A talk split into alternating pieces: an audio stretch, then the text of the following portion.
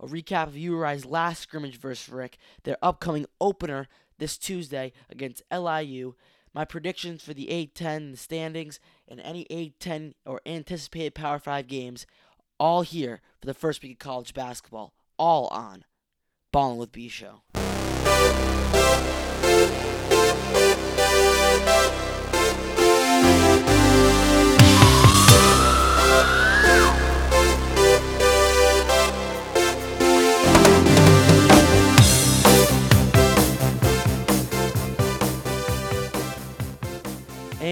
Welcome to episode two of with B Show. As always, I'm your host, Gavin B Show, and we have like a mini podcast for you guys today as there's a lot of stuff to cover, but it can get over pretty quickly as we don't have the same amount of, I don't know, con- not, not enough content, but the same amount of statistics as we usually have in these episodes.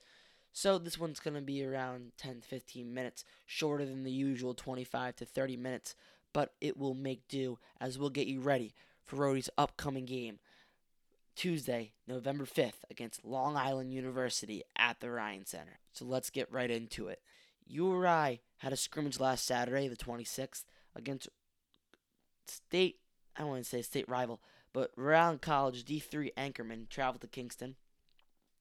In what was not a surprise, URI with a crushing defeat of 93 to 55. Tyrese Martin led with 22 points, which is which is great to see as he averaged 8.1 points last year and hopes to step up and contribute big time for this team that needs a little push, especially with the depth that they have. Fatts Russell also added 17 points with 9 boards and 7 assists in a game that was very top heavy in a Rhode Island victory. I mean, D3 team versus D1 team, that's what you're going to get. And that's really it on the Rhode Island College URI schedule for the game that they had on the 26th, as that's behind us now, and it's just a scrimmage. And yeah, we're gonna move right on, very quick, to URI's opener versus Long Island University, a game which many are overlooking. I think a game where I think URI should handle, but definitely not gonna be a 40 point blowout or a game like Rhode Island College was. Not at all. Their coach is actually former UMass coach Derek Kellogg, so he's very used to the conference in URI. But I think this is their first matchup when he faces David Cox at the helm at head coach instead of Dan Hurley. So that'll be interesting to see. But LIU is returning their four top scorers. Raiquan, uh, Raquin Clark, he's a guard forward combo, 6'6", 195, a redshirt senior. He averaged 18.9 points per game last year and 6.8 rebounds. He's a guy where Rhody has to key on as he is deadly from all over the court. Probably the best player on that team. Next, redshirt junior Ty Flowers, a 6'9 forward, 200 pounds, 13.5 points per game, 6.6 rebounds last year. And Deshaun Agorto, or no, Agosto, a guard, he's 6 foot 165, senior, te- averaged 10.7 points per game last year, was 7 point, or 4.8 assists last year. Sorry about that. So this team is obviously returning a core group of guys, especially their four top scorers. But those three are guys to key on for Rhody defensive wise, as they are deadly. They are a team that can run on you, and if Rhode Island doesn't come out fast and strong, you might be seeing an upset. Not that I want to. I give it an a eight percent chance to upset Rhode Island, but I think at home at the Ryan Center, URI should take care of the Sharks that have been newly conformed from the LIU Post College and Long Island University Brooklyn have combined to make the LIU Sharks. If there's any confusion there, as well, we have Jeff Dowtin who averaged 15.3 points a game last year, who led the team. Cyril with 14.7 points last year with 9.9 boards, almost averaged uh, double double. Would have been the first in a while for Rhode Island Ram. Fatts averaged 14.2 points last year.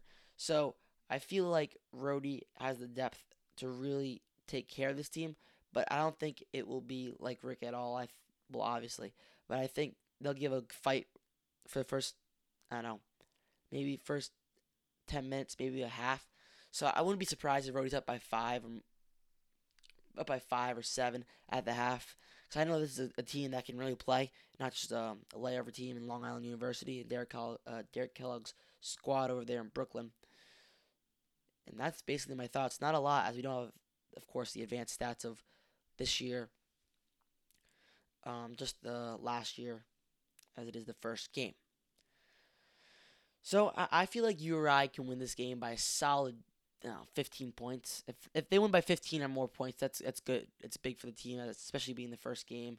That really counts with um, you know the whole crowd, the atmosphere there at the Ryan Center. So I'm excited to see how they play against a team like LIU, a team at the middle of the pack. They're middle of the pack in the mid majors. Again, nothing special in the mid major, but something to definitely look out for. As they do have a lot of games against solid mid major teams such as Western Kentucky, North Texas, teams like those. So, be a good test for Rhody. Hopefully, they can close it out pretty easily. Now, last episode, I did do the A10 overall preseason stuff, but I did not give you my predictions. So my personal A10 predictions as follows: the one VCU, two Davidson, three Dayton, four URI, five St. Bonaventure, six Richmond or Duquesne can switch out that spot. I I feel like the toss up with six and seven with Duquesne and Richmond. Eight St. Louis, a team that's people say that being six and seven. I just think their three point shooting woes will continue, and I don't think they can handle teams in the A10 that can really shoot the ball, such as a team like Dayton or, or especially Davidson with Jon Axel Gudmundsson and Kellan Grady. 9, George Mason. 10, George Washington. 11, St. Joe's. 12, LaSalle. 13, UMass. And shocker, 14, Fordham. And the way I see there's, I think it will be a Davidson URI A10 championship. It, it seems as VCU doesn't really perform uh, nearly as well as they do in the regular A10 season than the playoffs. As I'm pretty sure they had a stretch where they made to five straight A10 championships up until last year where they didn't make it, and they only won one of them. So I think that they will struggle again, losing the semifinals or quarterfinals. I say semifinals, but I believe they will get an at-large bid. So I would say URI and Davidson will get um will get the championship uh, call, and whoever wins that gets an automatic bid, and whoever loses that will be on the bubble, very close. Depends on, on how other teams fare out and what the bubble looks like and who plays who. So whoever loses that game, I would see on the bubble, give them a 50-50 shot of making the tournament.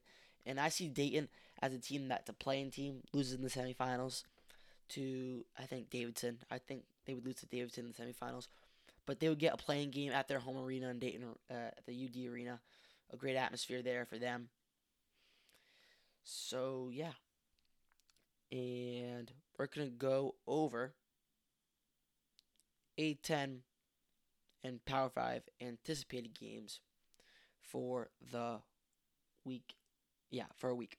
Now, all games start on Tuesday. For the A10, we have a couple good ones. We have, of course, URI and LIU at the Ryan Center. And then you have Princeton, a solid Ivy League team, travels to play Duquesne in a matchup which is very underrated. Um, George Mason hosts Navy, so another big name team comes to Virginia and plays. Now the Power Five games, of course, we have the all the not all state State Farm Insurance tip off.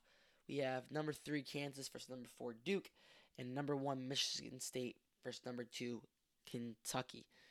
And then another big game inside of the Big Ten Wisconsin hosts number 20 St. Mary's, a very big game for Wisconsin to boost their non conference resume, and nothing like a first opening night toughie for the Badgers. then another good one with another good Ivy League team is Penn, very solid out of the Ivy League as well. They travel to play Alabama in a game which is very big for both teams to boost their non-conference resumes, and we can really see what these teams are made of, and see especially Bama and how they fare as URI plays them in a couple of weeks at the Ryan Center. Another game inside the Pac-12, Mountain West. Nevada hosts Utah. Always fun to see those two teams play out. And on Wednesday, there's pretty much only one really big game, and that is Ohio State, number 18 in the nation, and they host a team that has been on the surge the last couple years, joining the no, not joining them. Um, with their fun games against Wichita State in the AAC. They've been around in power for a couple years now. Cincinnati, what a squad! They've got a um, they've always had a good team ever since they played URI a couple years back, and they look to be solid again this year in the AAC. So, those are a couple of good games to watch out for. Again, this episode very short. Not a long one, as we don't have a lot to cover, really, except your upcoming game, which we have no stats on, but we try our best to give you what you guys need to get ready for Tuesday night's matchup against the Ryan Center. I feel this is going to be my final thoughts are that it's going to be a very successful year for Rhode Island. I think that they can win 20 games, go 20 and 10 and 21 and 9, and then get an, either an A10 championship or a play-in game. Be pretty huge. I can see them getting a 10 seed or 11 seed if they win the A10 championship, like a couple years ago with EC, Hassan, and Karan, a, or a play-in game at the UD Arena. Fans pack there and be exciting to really see how they play as they have a tough non-conference schedule and a very tough A10 schedule as they have all the opportunities they can ever have. So yeah. That's the end to this short and sweet podcast. And I'm excited for the year. Uh, if you're not, then you're at the wrong place to be.